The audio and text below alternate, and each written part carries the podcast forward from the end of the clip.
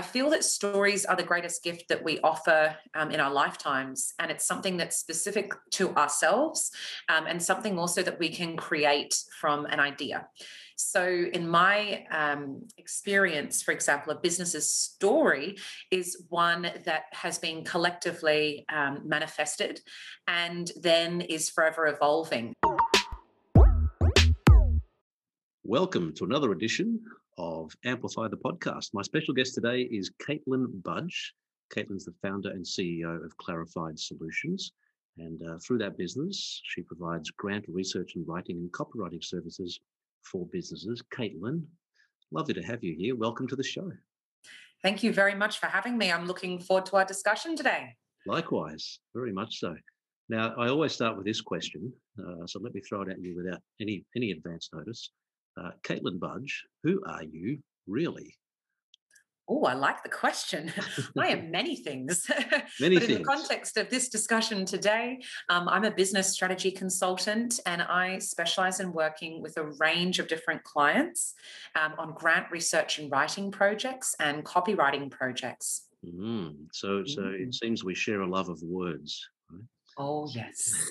I eat words for breakfast. You eat words for breakfast. My goodness, you like chew up the dictionary. Is that how it works? Indeed. Nice. So, where did this love for words come from for you? Absolutely. So I can trace it right back to when I was about 6 Mhm. And I started to read novels end to end. And in fact, I got to the point when I was about eight or nine years old when I was reading so voraciously that my dad and my mum actually said, You need to come across um, the next few books that you're going to be reading via the library or book swaps or whatever it may have been, because they were purchasing so many books for me to read. And I was reading about one a week. So, my love for storytelling, my love Yes. and sort of imagination and creativity, it all started to blossom, I'd say, from when I was about seven years old. And it's just carried on from there. Wow, fantastic. So, I, I had a similar experience, except for me, it was more around the spoken word. So, I, I read cra- crazily as well when I was a kid. Um, I was I was a strange kid. I used to like reading the dictionary. I don't know if anybody else has done that, but I used to like sitting there with the dictionary, just finding crazy words, and I still do that even now. Um, but for me, it was all around speaking and radio and, and presenting and that side of things. So so there you go. We have that in common. Mm, And words words still form a big part of my life, as they obviously do for you as well, with the services that you provide and the things that you specialize in. So, h- how did you come to be doing what you're doing now? What was it about this whole storytelling piece Mm. that led you to to start to well, firstly to establish your business um, and to to provide these sorts of services for your clients? Mm, Thank you for these questions. So, there was a common thread that follows on from the story that I just told. So, Mhm. that being my education.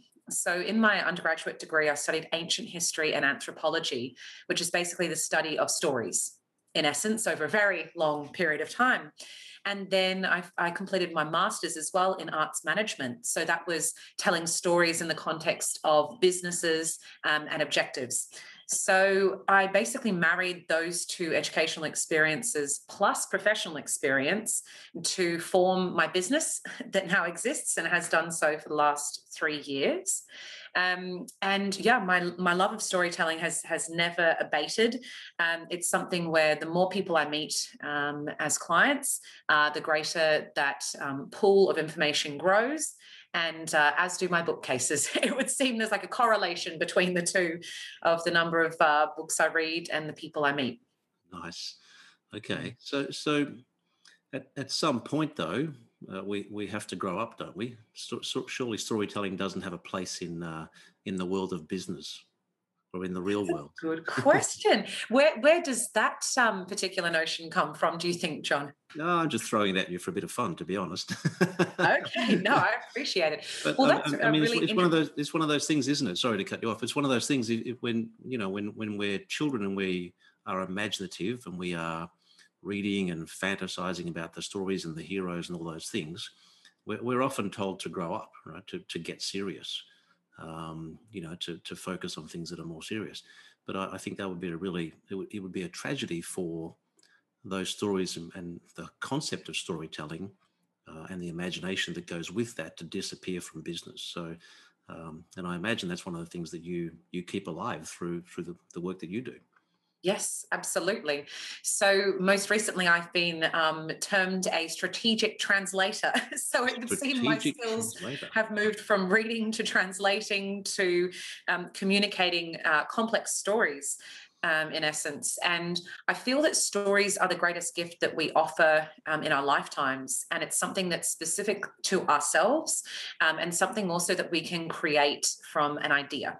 So, in my um, experience, for example, a business's story is one that has been collectively um, manifested and then is forever evolving. So, I feel as children, uh, when we use our imaginations to create these incredible worlds, um, we do the same thing as adults, yet we do so within certain parameters um, that we tend to subscribe to, or maybe we don't. And that creates another different type of story. Uh-huh. And, and and so what's what's the role of storytelling in mm. in business? Yeah. Where, where, does where does it fit? Communicating value. Okay. Tell me more. storytelling. Yes, absolutely. So that's it in a nutshell. But what I mean by communicating value is communicating to your audience or to your target clients what it is that you do in terms of in relation to the rest of your competition as well, mm-hmm. um, what it is that you do the best and why it is that they would um, be able to work uh, smoothly with you and resonate with your style as well. So, storytelling is critical in order to be able to present your value proposition as well to your client, which I was just referring to, mm-hmm. and then also to really capture the essence of how you work we can all learn different skills, but then how we actually demonstrate those skills, that's our point of difference, not the skills themselves. Right. So that, that picks up the old theme of you have to be a better marketer of what you do than a doer of what you do, perhaps, right? Um, so, so as business, I, I assume that most of your clients are business owners. Would that be a fair assumption?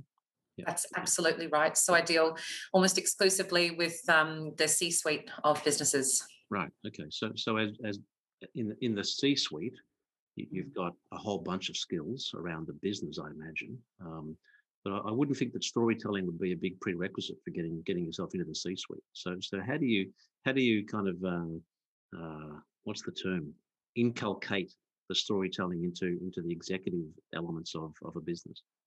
I'm so pleased you asked. I often find, actually, contrary to what you mentioned, I mean, yes and no, I agree and disagree. Okay. Good, um, good. I feel that leaders have an incredible vision for their team mm-hmm. and for the business. And to be in that position where there's such a heightened degree of responsibility and also um, opportunity, if you, they don't have a vision, if they don't have a story that's actually motivating their actions, then it very quickly falls apart and a team is less likely to follow by their example. Mm. So that's where I don't agree.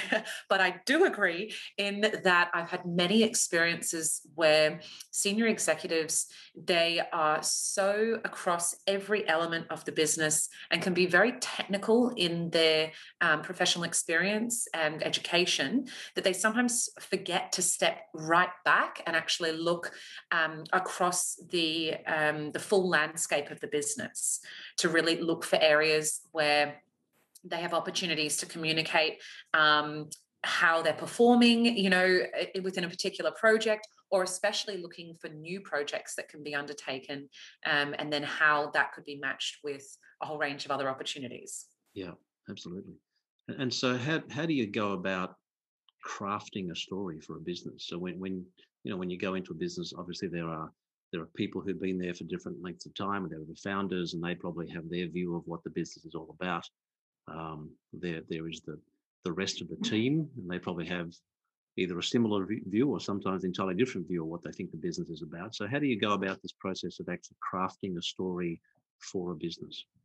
Okay, that's a good question. And for me, it comes down to the continuum of time.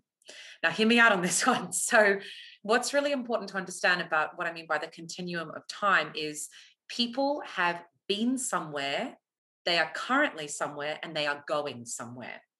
So, what I like to do is look at okay, where have they been? How are they currently presenting themselves? And then, how would they like to present themselves? And that comes to really honest and open discussions. One thing that's important as well is it takes into account a lot of interpersonal skills. So it's not only what people are saying, but what they're not saying, and also what their body language is doing. Mm. So when I sit in rooms of people who are talking about, say, product development, and you can see this point of tension between a few of them, you start to realize that there may be a little bit um, of a fracture in their own identity as a business, which isn't an issue once it's acknowledged. It's actually an opportunity for learning and growth. And that's how I like to frame it. Nice, nice, nice framing. mm. Very good. Uh, and and so once once you've crafted this this story, because I mean I have a I have a real interest in storytelling because as a as a professional speaker, um, stories form a, a, critical part of any of any good presentation. Uh, and anytime you want to uh, inform an audience or persuade an audience uh, of anything, uh, stories are a very valuable tool. So, so once you've created the story for the business and you have a feel for where they've been, where they are, where they're going, how is that then? How does a business best use that story to, to, I guess, get a competitive advantage or, or just simply grow? Know your audience. Okay. So there's a story, but that story is adaptable and elements of that story are relevant at different times.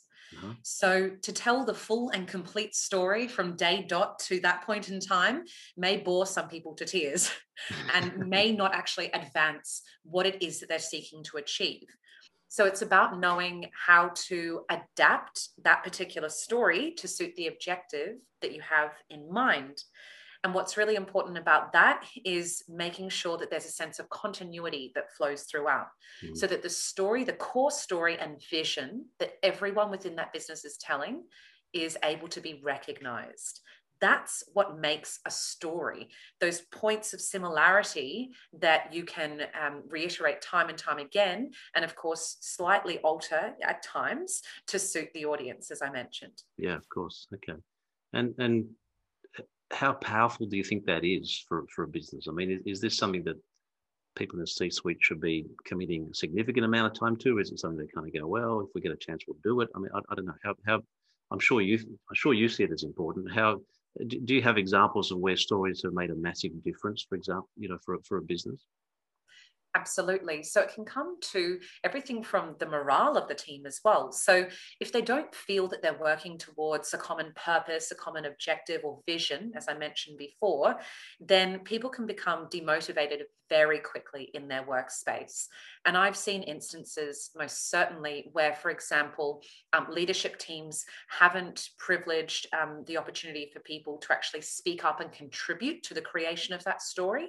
So if you don't contribute, you don't really have a sense of ownership.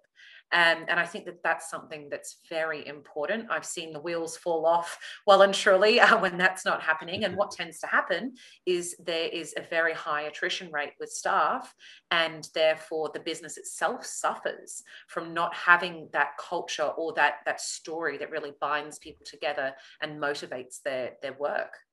Mm, so so it's uh, it's a useful thing internally for for your team and for um, I guess unity of vision with the team, and then also I imagine you use it outside, obviously for your for your customers and your prospective customers to to tell the story to bring them to your business.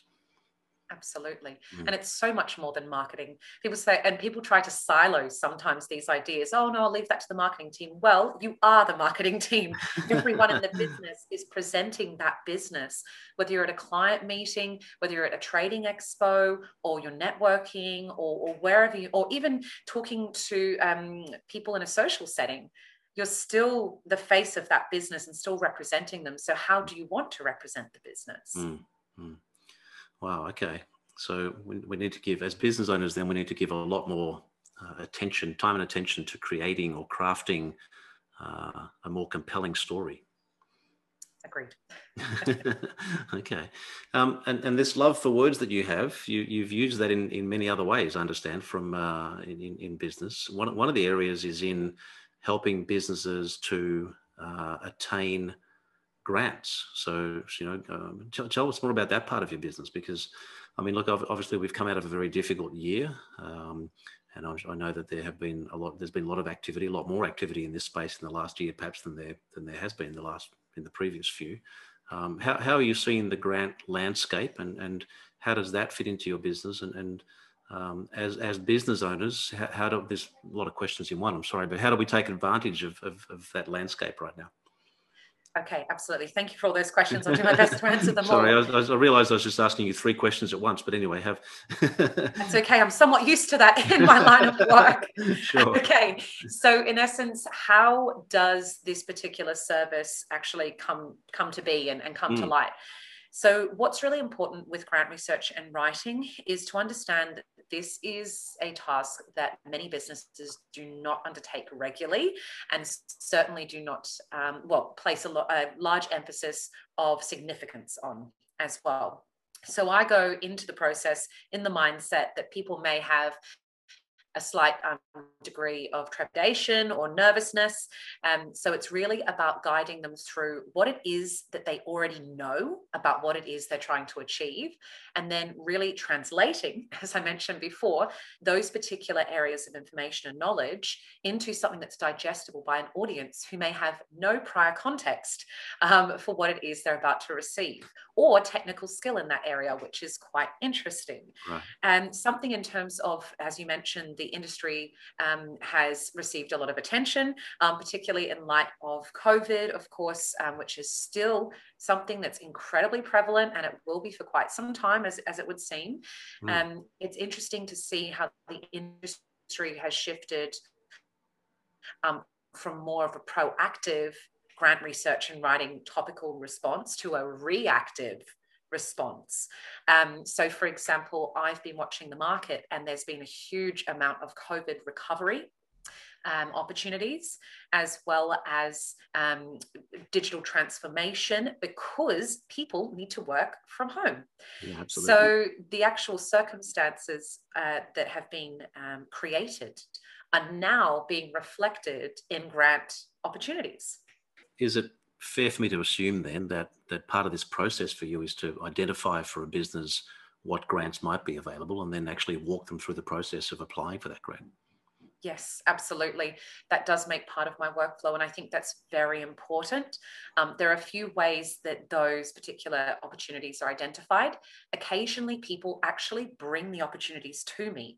So they say, look, we know you're an expert across state and federal government grants. Here's yeah. a grant, here's our business are we eligible? So that's the first hurdle that people need to overcome is are they eligible? Is it something that's worth the investment of their time? Yeah. or should they move on to another opportunity which is a very important thing to be aware of. Mm-hmm. um, so yes so identifying the opportunity is the first step and then there are several steps after that that occur. Okay.